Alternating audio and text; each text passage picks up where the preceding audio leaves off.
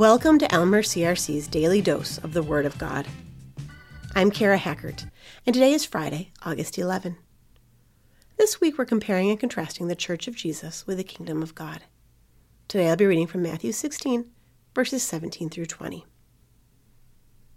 Jesus replied, Blessed are you, Simon, son of Jonah, for this was not revealed to you by flesh and blood, but by my Father in heaven.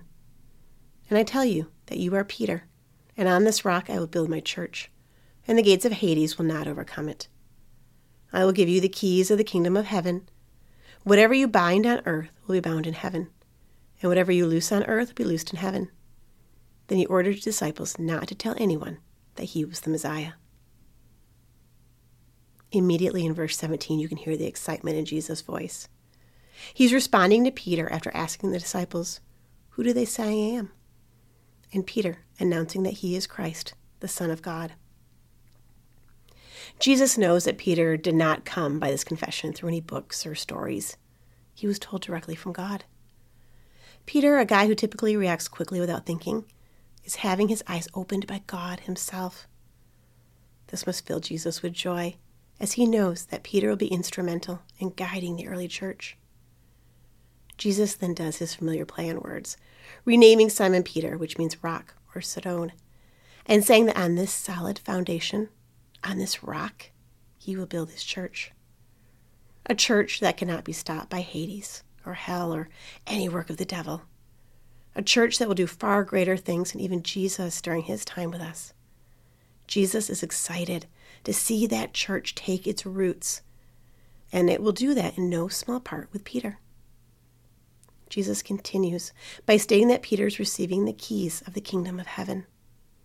Like any privileged servant that receives the actual keys to a kingdom, he's trusted with authority. The authority to bind and loosen is the authority to make major decisions regarding the future of the kingdom. But that's only because Peter is receiving the wisdom from God. These verses end with Jesus warning his disciples to not tell anyone what's been revealed. There was a time and a place for his final sacrifice, but Jesus still had more to do before this took place. What these verses really express to me is the excitement that God has for us as we begin to truly listen to Him. God wants to bless all His children. He wants to redeem His world, but we can't do that without listening to Him. Peter took a great step in that direction, and Jesus celebrated that with him.